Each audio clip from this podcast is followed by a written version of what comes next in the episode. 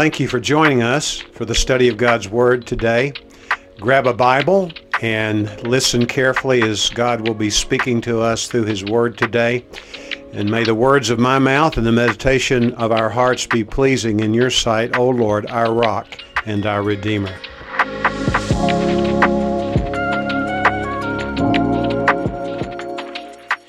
For the poor you always have with me, but you do not always have me. The great multitude, therefore, the Jews learned that he was there, and they came, not for Jesus' sake only, but that they might also see Lazarus, whom he raised from the dead. But the chief priests took counsel that they might put Lazarus to death also, because on account of him, many of the Jews were going away and were believing in Jesus. Once again, we encounter this extraordinarily ordinary family in Bethany. There's no mention of father or mother. It would be safe for us to assume that they had deceased. And what we know here is that these two sisters probably were the older siblings of Lazarus. There's no way to know for sure about that. We never hear Lazarus saying a single word in the Scripture. However, his life in this passage, if there were no other passage about him, speaks volumes. What made this family extraordinary was the friendship of Jesus Christ. Remember that Jesus is described by his adversaries as the friend of sinners. They must have snarled that sentence out it was a despicable thing they saw when Jesus hung out with sinners. Now, this family probably was well respected within their community. They would not be lumped together with those sinners that felt quite at home with Jesus, but Jesus is indiscriminate with his friendship because we are all sinners, are we not? Even the best person in this room, the person who has committed the fewest sins is still in need, very in need, in need of a Savior. And their response to Christ's call to be disciples of Him also was important to their being extraordinary, as we will see. What can we learn from these three that will ensure our being faithful and fruitful followers of the Lord Jesus Christ. We're going to look at each one of the members of this family, and we're going to look for traits that are suggested in this passage of Scripture and elsewhere that will help us to get on board with Jesus like they did and make a lasting difference. There aren't too many people who've continued to have a difference for Christ for 20 centuries, are there? Well, these three certainly do. They have that favored position of being spoken of in Scripture.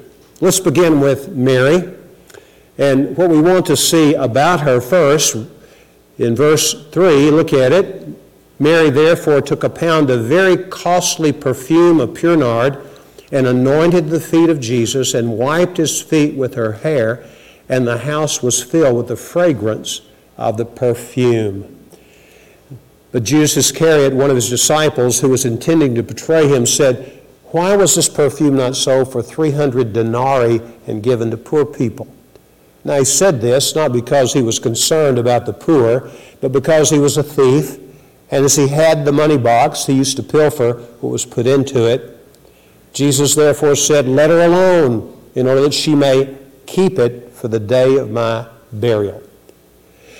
Mary of Bethany was a person who was attentive. And not simply did she pay attention to Jesus, undoubtedly, she paid attention to people in general. When we first encounter her in the Gospel of Luke, the 10th chapter, in the last paragraph, we see her sitting at the feet of Jesus, soaking in everything which Jesus says. She doesn't say anything, at least it's not recorded in that passage of Scripture. Her sister Martha, whom we're going to talk about a little later, doesn't make the best impression on me and you probably when we read about what she did. She made a good impression in the sense that she fed Jesus and served them, cared enough about them to do that, but she had a hard time with Mary, her sisters, sitting at the feet of Jesus when there was plenty of work to be done to feed this large group who had come to experience the hospitality of the home. When Jesus heard Martha basically scold him and accuse her sister of being a slacker, then he says, Martha, Martha, you are bothered and worried about many things. And she, he goes on to say, You are distracted with your many serving. Many servings, plural is the word actually in the original language, and it literally means ministries. She was doing a ministry to the Lord, Jesus and his apostles, and others who were part of their entourage. But what we know is that she was wrong in her perception of Mary. Jesus said this to Martha Martha, your sister has chosen that which will never be taken away from her. And without sounding redundant, I don't assume you didn't get it the first time, but what was she doing? She was sitting at the feet of Jesus, soaking in everything that Jesus said and listening carefully. And the fact that she was attentive led to other things as well. One thing it led to is that she brought this bottle or vase, if you will, of pure nard to anoint Jesus' feet. When we put this passage together with the passage in Matthew 26, the passage in Mark chapter 14, what we are told is that she didn't just anoint the feet of Christ, but she began at his head and she anointed his whole body, as it were. So she was a person who was extravagant also. But she understood intuitively about what must have been going on in the heart and mind of Jesus. Several months prior to this experience, Jesus had told his disciples, the apostles, the inner circle of his disciples, he said to them, The Son of Man is going to suffer many things. He will be rejected by the elders and the chief priests and the scribes. And he will be basically brutalized.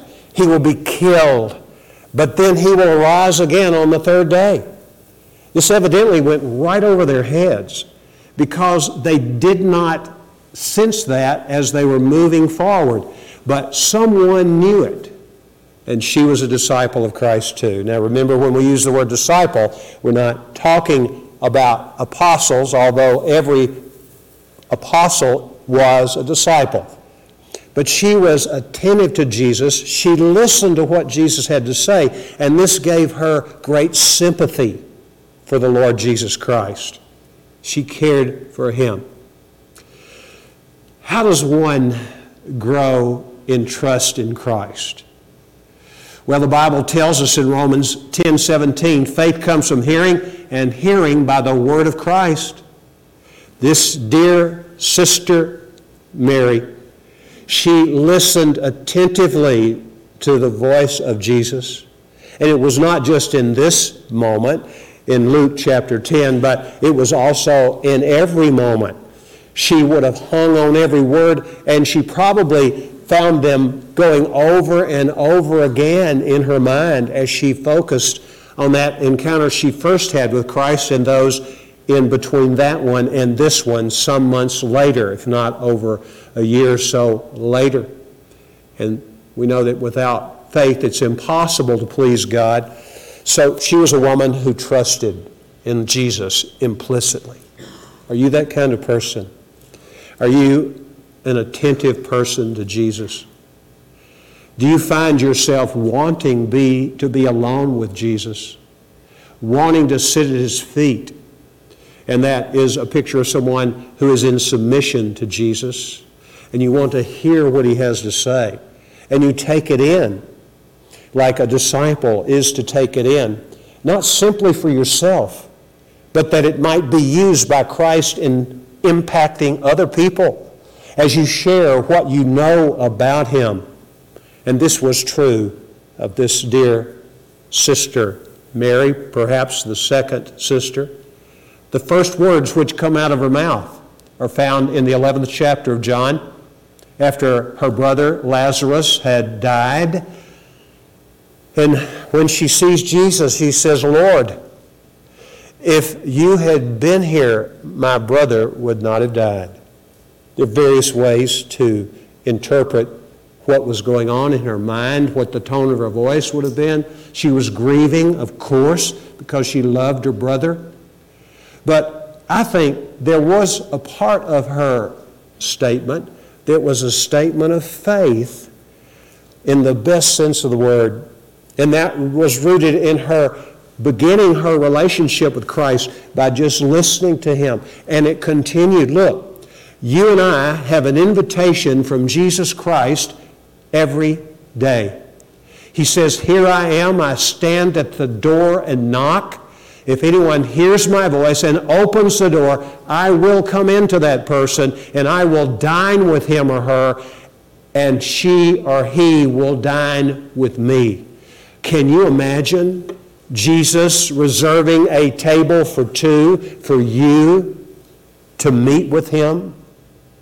And we need to understand this is the essence of what it means to be a disciple of Christ, to be a follower of Christ. It's to be with Him, to hear from Him, and to become men and women of faith, which issues in sympathy. But also, the third characteristic that we see about this dear lady We've already considered it as we read the verses before. She was extravagantly giving. We need to pause a moment and reflect on what Judas said when he said, This vial of perfume, pure nard, meaning it was not cut in any way, it was pure nard, this is worth a lot of money, 300 denarii. Now, permit me just a moment to do some analysis of that number, 300, modifying the word denarii. A denarius was the equivalent of one day's work for a laborer in Israel. When you begin to do the math and calculate it, that there was a pound of this pure nard in the vial, and that would be the Roman pound, which would be the equivalent of 11 ounces in our way of weighing things. And you begin to multiply it out 300 days. Let's just say eight hours a day, 300 days. That would be the days of a year because Sabbath was not worked on, and then there would be some other high holy days that people could not work, amounting to about 360 to 70 days. And so we see this, and then we apply the minimum wage of the government of America today, the stated law 725. That's going up very soon, I'm pretty sure. But for the sake of illustration, what we discover is that that bottle of pure nard that was broken and poured over Jesus, that bottle would be worth $1,580 per ounce today. Ladies, has anyone ever given you one ounce of perfume didn't, didn't cost more than about 25 or $30? Maybe not, but this is amazing, isn't it? I wondered what the most expensive perfumes are in our day and time. And I found one which sells for 600, seven, excuse me, $765. It's under the label of JAR, J-R-A-R, which are the initials of the creator of that perfume. $765 an ounce. That's expensive, isn't it? And then another one under the label of Hermes, and the name of it is 24 Faubourg. It's a French perfume. That's the address of the flagship jar store in the system of that company. And $1,500 an ounce, similar to the value of this. That's still big money, isn't it? A lot of money. And then I'm not going to tell you what the most expensive is. It's ridiculous, but this is all ridiculous to me, to be honest with you. There is another kind of brand. It's Clive Christian number one, Imperial Majesty. And for one ounce of that liquid perfume, $12,722. Now, they throw a few little diamonds in on the container, of course, but still, that's amazing. But when we think of the great extravagance, we don't know if she had gone out and bought that. It could have been an heirloom. Maybe her mother had passed it down. It may have been a gift from her father and mother to her at some point. We don't know how she got it, but we know how she gave it, don't we? She gave it completely to the Lord. It's incredible. And it is true that a person who knows Jesus like Mary came to know him because she spent time with him, listening to him, and not simply internalizing it, but demonstrating it undoubtedly in the lives of those who came into her sphere. She was a woman worth not just merely admiring, but imitating, I would say.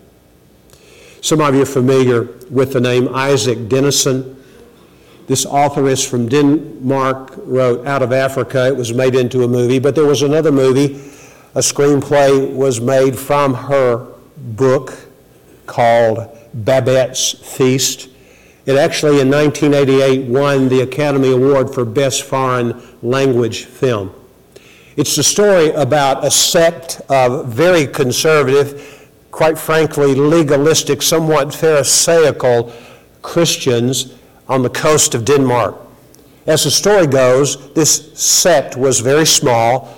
The pastor of the group was widowed. His two daughters, who were rapidly aging beyond the age of eligibility, one was rather frumpy in her appearance, the other was quite attractive. And what we know about them is they remain single throughout the entire era of the movie, which covers 14 years. Their father passes away, and there's a woman named Babette who comes to take refuge in their village because it's obscure, news doesn't get there. She ran away from Paris, and the mystery about her was unfolded to a certain degree later in the film and in the book, of course. And the mystery was that she had been a chef of one of the most premier of all the restaurants in Paris. But she had run away to escape something, and she offered her services for room and board in that home. She was an elegant woman, and she was a tremendous chef. She fed them wonderfully. Well, there came a time after she had been there for 14 years that she won the lottery. And everyone wondered what she would do. Would she go back to Paris? Would she leave this village because it was so obscure? It had nothing to do with anything that she had been used to most of her life. But what happened in, in what is depicted in the movie is she took all the proceeds from that winning of the lottery and she began to order from faraway places foods and she began to buy fine china and crystal and silverware that was solid silver all in anticipation of doing a meal for all the characters had been, who had been in the movie. All the members of the church, and they were people who were stodgy and really not attractive at all. And then there were people who were irreligious people, if you will, outside the context that came in and out of the lives of these two daughters whose father had died in, in and out of the village. And when the time came, she put this spread out on the table, and they were astonished. The food that they normally ate to deny themselves the pleasures of the world were typically bland and didn't cost much. They wouldn't eat anything that was not grown or bought when the freshness was about to expire on the food. And then it's a beautiful picture of the transformation which occurred in these women's lives and the other people present. There were men as well. And the thing that is communicated is that God loves us. And when He loves us like He loved Mary of Bethany, and she received that love in a healthy, wholesome way, then it impacts other people. We are recipients of the grace of God. And just like Isak Dinesen depicts Babette in the movie Babette's Feast, based on the book with the same title, we are people who can be agents of that grace, and we are designed for that to minister to other people. One more thing before I forget. When we look at this lady, Mary, what she does, she once she, she spreads the perfume on the feet of Jesus. What does she do? She takes her hair. Now, it was improper for a Jewish woman to let her hair down in public. But she does it, and she washes the feet of Christ.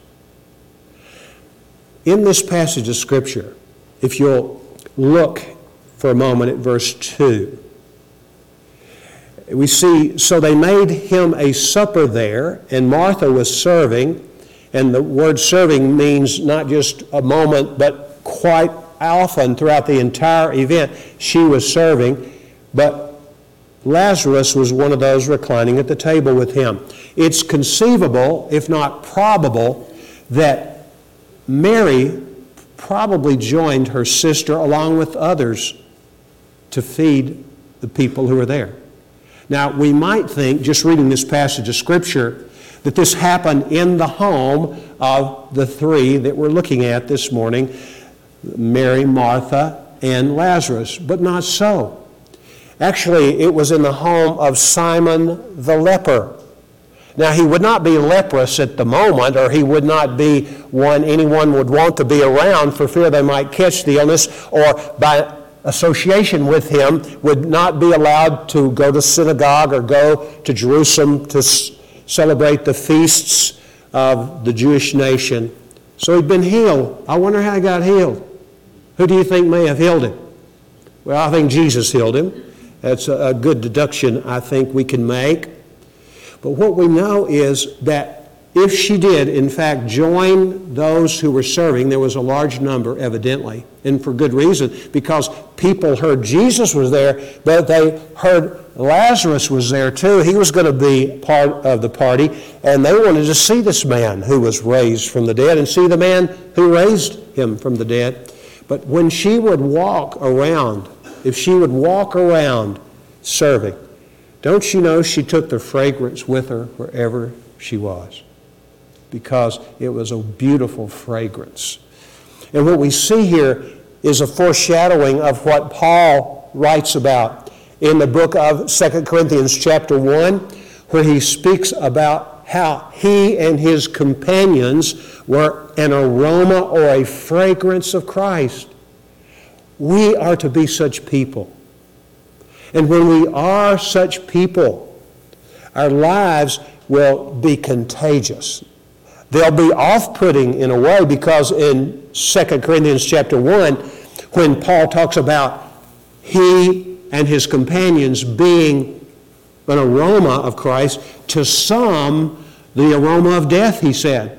Those who don't know Christ and don't want to have anything with Christ, an aroma of death. But to others, it's just a fragrance, is the aroma of life. Are you that kind of person? Do you know Jesus? If you do, you have every possibility of being like Mary The point is we have to spend time at the feet of Christ listening to Him. And He is accessible to us. He wants our companionship. Imagine that. He wants us to be with Him. And He wants to alter that part of us that is selfish and add to us his life as he comes to dwell within us. Let's look at Martha. It won't take as long with Martha. Let's look at verse 2. What are her traits? So they made him a supper there, and Martha was serving. I'm going to give you four traits of hers that I see. There perhaps are many more. I encourage you to do your own meditating on the lives of all of these characters. Look at Luke chapter 10, look at John chapter 11, and this chapter. Well, here's one thing I see about her she was teachable. Why do I see she was teachable? Here's why. She was pretty torqued in Luke's account. She was rude to Jesus, frankly, in the way she spoke to him. But here there's no hint of that at all. I sense, and I don't think I'm just using my sanctified imagination here, I believe you can sense it, that she was at peace with her role and she was accepting of her sister's role in that setting. And so we see her being teachable. It is true of every one who is used by Christ that she or he is a teachable person. Some of you are teachers in public schools. Virtually all the women present today are teachers of your children. I've often said that my mother, I mentioned it last week or a couple weeks ago, whenever Mother's Day was, I mentioned it in the talk that I gave that day, that my mother, as I reflect on her life, she was my best teacher. Parents teach, not just mothers, but fathers are to be teachers too. You can't escape that, can you, men? When you read the scripture, especially the orders that are given in the sixth chapter of Deuteronomy, the fourth chapter of Deuteronomy, we're to be teachers of our children. But we need to be able to make adjustments. This is what I mean by teachable. She changed because she adjusted her life to Christ and she began to see him as he really is, and she yielded to him. And when we yield to Christ, we change. It's the essence of being a follower of Christ, as we've already seen, to trust him, which means we submit to him, and we have to draw near to him, and we listen to him, and we change in direct proportion to the amount of time we spend with him, and then a willful choice to change where he shows us and teaches us we need to be changed. She was a practical person. And some of you are very practical, and some of you are kind of like me. I'm not all that practical, really. I mean, I, I think I am. I pay my bills on time and stuff like that. But I dream a lot in my mind. I think about stuff. Even at this age, I'm still dreaming. It's amazing that I still can at this age do anything with my mind sometimes. But practical. The Christian faith is practical. What's she doing here? She's serving the guests. She's serving Jesus, the apostles, and the guests. She's not only practical and teachable, she's very direct too. She was rude in our first encounter with her in Luke chapter 10, verses 38 through 42. But there's no hint of that.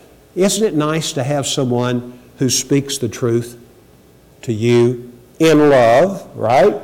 The Word of God says, speak the truth. Some people use the truth like a sledgehammer, don't they?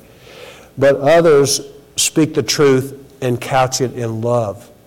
We're to combine those things, and when she really got right with God through Christ, the result was she was able to take what undoubtedly was built into her DNA temperament by the Lord to be direct.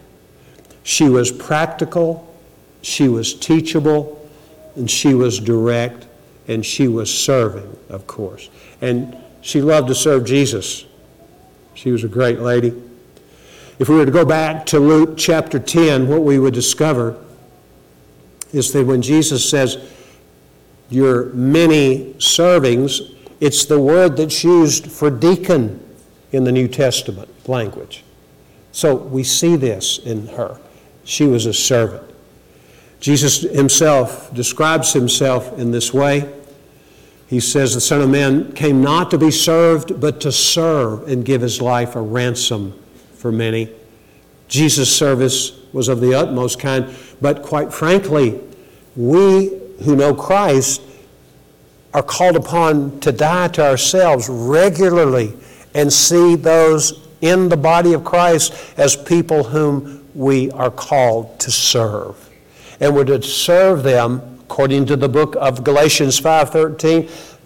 Don't use our freedom as a, an excuse for not doing what the Lord says, but harness that with Christ. Take his yoke upon you, and the result will be you will be gentle and humble in heart like he is, and you will be able to love others in that way. Martha. Mary and Martha, admirable, worth imitating in these characteristics. Now let's finish our time together with Lazarus. And let's go to verse 2. The last part, I'll just begin in the middle. Lazarus was one of those reclining at the table with him. The trait that I want to deal with at some length here about him is he was irresistibly attractive and not because of the way he looked. We have no description of their physical appearances, these three. But what we do know is he would have been an irresistible attraction for at least two reasons. First of all, he had been dead and now he was alive. Let's look at verse 9. The great multitude, therefore, the Jews learned that he was there, and they came not for Jesus' sake only, but they that they might also see Lazarus, whom he raised from the dead. They had never seen anyone who had been raised from the dead. There is only a handful of people in the Bible who are said to have died and been raised from the dead. All those people, with the exception of Jesus, died again. We know two men, Enoch and Elijah the prophet, they were taken into heaven they did not die. I think they will die someday because the Bible says it is appointed unto man once to die. And there are two prophets who are referred to, unnamed, by John in the book of Revelation, who die. Most scholars think it's Elijah and Moses. Well, Moses died. We have clear evidence of that in the writings of the Pentateuch or the Torah, and it's reiterated in the New Testament book of Jude as well. But what we do know is these men died. We'll have to wait and see about the identity, but we know that when someone dies and comes alive again, that is attractive, isn't it? Now, the question is what does that have to do with us? If we want to make an impact, we need to be attractive. And I don't mean that in any way except spiritual, okay? You and I should take care of the bodies we have and the things we have in such a way that we would not detract from the person of Christ, but people would see something in us, and that something is a someone. It's Christ in us the hope of glory, and He is in us, and His life will manifest itself through us as we yield our lives to Him. The Bible says in the book of Ephesians, you should read Ephesians 2 1 through about 10. If you're not familiar with them in your head, read those and see how the description of the Ephesian believers is the description of each of us. As for you, you and I were dead in our trespasses and sin. And then the grace of God came to bear on our lives through the work of Christ. And by faith, you have been, by grace, you've been saved through faith, that not of yourselves. We have been raised from the dead. Are you aware of that? We were dead spiritually when we were born the first time. And were it not for the grace of Christ and His work on our behalf and the work of the Holy Spirit in bringing us to life, we would be dead today. And dead folks can only get worse and decompose. But the good news is this man had died and he was raised to new life. The other thing we saw over in verse 2 is that, and it's easy to miss these things. In verse 2 it says, He was declining, among others, reclining, not declining, reclining at the table with him, with Jesus. How important is that?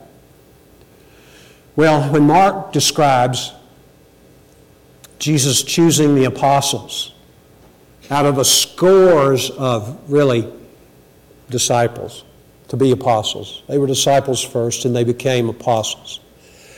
The Bible says he prayed all night and then he chose them, and he chose them for three reasons. And he did them in order of priority, I'm sure. The first of which is that he might be with them. How important is that? Be with him. Sounding like a broken record to a degree at this point. But let's think about this. Being with Christ changes people in the sense that he influences them by his very presence. Two of those apostles, Peter and John, were arrested. The story is told. They were arrested in the fourth chapter of Acts because they were preaching Christ. And people were listening, people were coming to faith. And then what does the Bible say in Acts 4:13? It really was the assessment of the members of the Sanhedrin, the governing body of the internal affairs of Israel, these powerful people, and they dismissed those two apostles for a little while when they put their heads together and said, What are we going to do with these men? And then someone made note of the fact, he said, These are uneducated, untrained men. And they could have said fishermen because the two of them were fishermen. But they noted that they had been with Jesus. What changes my life? What changes your life? It's when we are with Jesus and not for an hour and a half like this. This is part of our lives. It's a great part from my perspective, not because I'm the teacher, but because I love to be with the people of God. Because I know when we are here, the critical mass of Christ, in a sense, grows, doesn't it? Because we're a gathering primarily of people who know Christ. Not everyone here knows Jesus, but probably the majority of us certainly know Him and are growing in Him, we hope. But when we're with Jesus, we change. And we are to be with Him all the time. The Bible says we're to pray without ceasing. Through whom do we pray? We pray in the name of Jesus, don't we? We have to pray through Him. So if I'm to pray without ceasing, it doesn't mean that I'm on my knees all the time. That would be okay if that's what God wanted for me. But I go about doing the work that I have to do here as a pastor of the church. And I can be with Christ when I'm in an administrative meeting, when I'm in a prayer meeting, when I'm in this setting. I can be with Jesus. I can be with Him. He wants my company. Believe it or not, He wants your company. And so, people who are with Christ actually are attractive people because they have the aroma of Christ. And they are loving in the way they treat people. Doesn't mean they don't correct people from time to time. In the book of Proverbs, going back to Martha for a moment, direct, the book of Proverbs says, Faithful are the wounds of a friend, but profuse are the kisses of an enemy. A real brother or sister in Christ will not shy away from lovingly correcting us when we need to be corrected. And if you have forgotten, let me remind you that in the book of 2 Timothy, chapter 3, verse 16, the Bible says about the Bible all scripture is God breathed and is useful for teaching, rebuking, correcting, and training in righteousness so that the person of God may be fully equipped for every good work. Do you want to grow? Well, come to the Word and listen to people whom you know who know the Lord. And you have some assurance that they care about you too. And you might ask them if you're daring enough, Lord, would you speak to me through him or her? Irresistible attraction. Here's another thing. He was a threat. I'm talking about Lazarus now to the unbelievers. Now let's take a look at verse 10. But the chief priests took counsel that they might put Lazarus to death. Why was he such a threat? Well, he's exhibit A of Christ being the resurrection and the life, wasn't he? And people were coming to see him. And as long as he was alive, that was a threat to their power. Man, religious power is the worst kind of power. I'm using the word religious advisedly. I'm talking about, not talking about spiritual power. It's the best kind. But religious power is deadening, it is threatening, and it will do whatever it can to preserve its power. And that is certainly what the Sadducees were about, and many of the Pharisees were. We never read of a Sadducee who comes to Christ, but there are some Pharisees. Nicodemus probably was one of those people. Joseph of Arimathea was probably one of those people. But what we do know is that when we are committed to keep the status quo, and I use that Latin saying last night, and a lady came up to me. I, I was glad she did. She says, What is the status quo?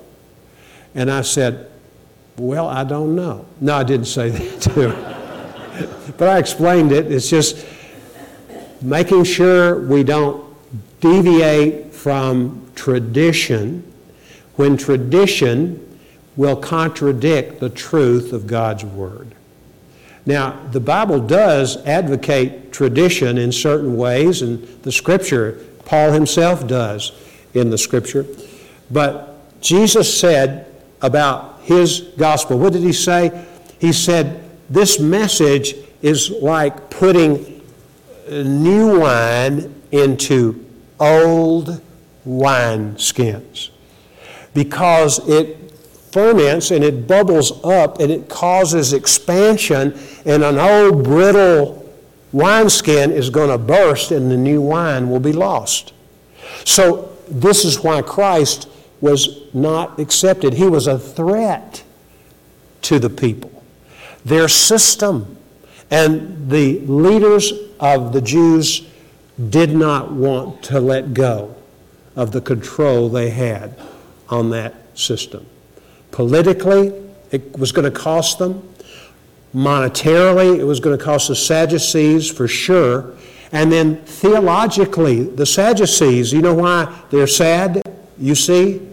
It's because they did not believe in the miraculous. They did not believe in afterlife. They believed that once this life was over, it's over. They were atheists who were religious. Those two words don't even go together in my mind, where you put your faith.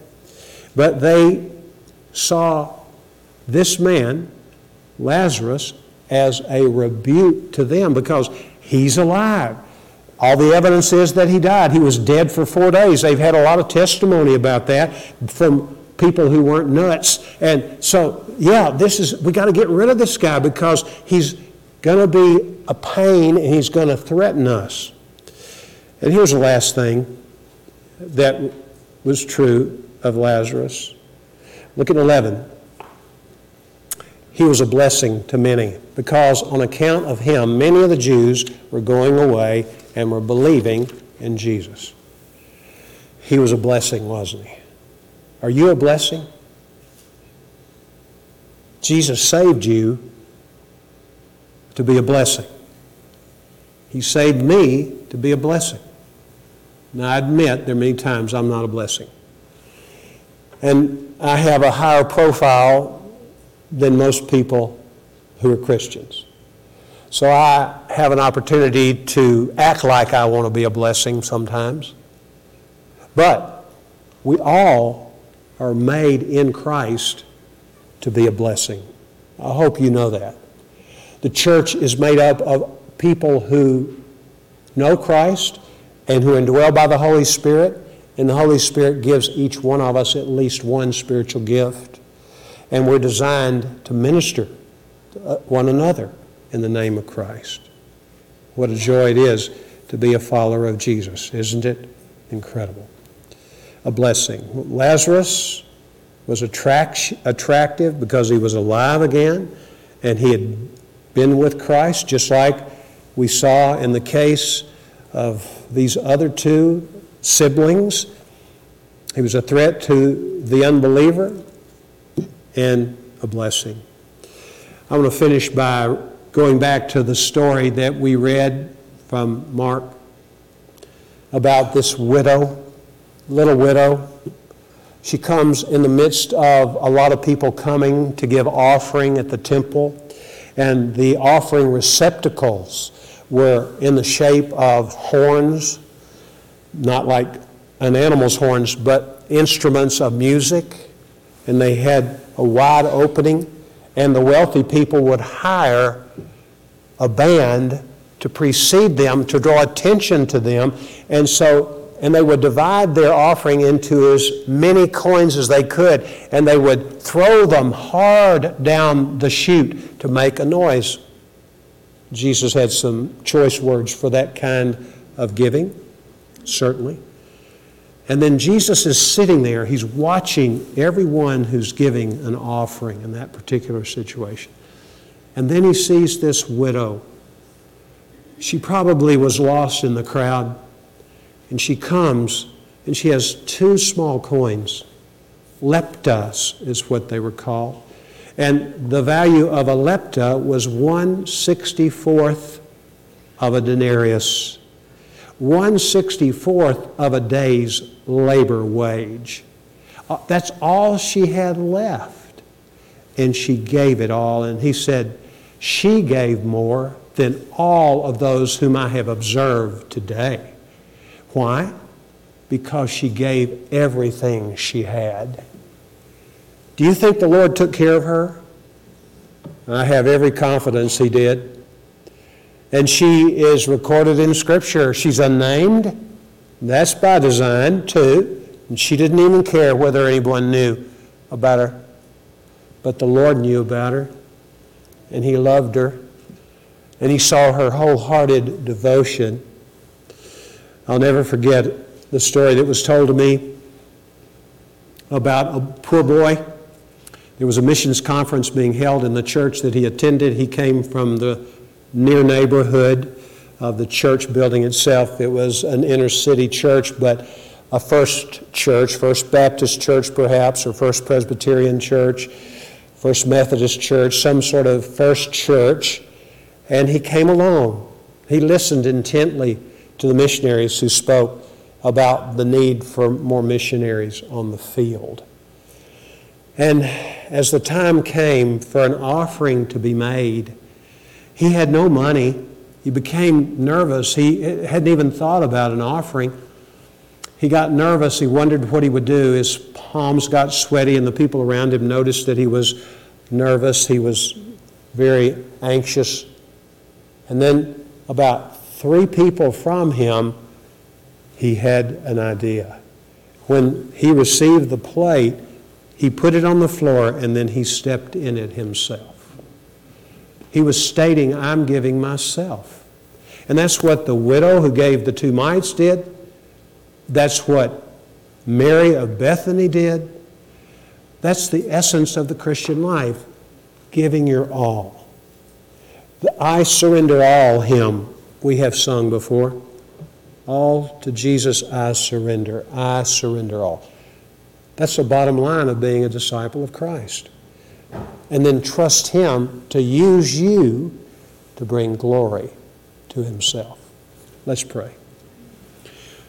Lord, we're grateful for the day, this day you've made. We're thankful for the opportunity to be together as brothers and sisters in Christ, to worship you. Thank you for the way you've led us to worship you through song and through giving and through the Word of God. Please, Lord, take that which is intended by you and put it deep in our hearts and motivate me, Lord, to practice what I preach here today for sure. Help us all to have a renewed commitment to spend time with you, unhurried time, seeking your face, Lord, not your hand, and being willing to submit to you in every way we know how to. In Jesus' name I pray. Amen.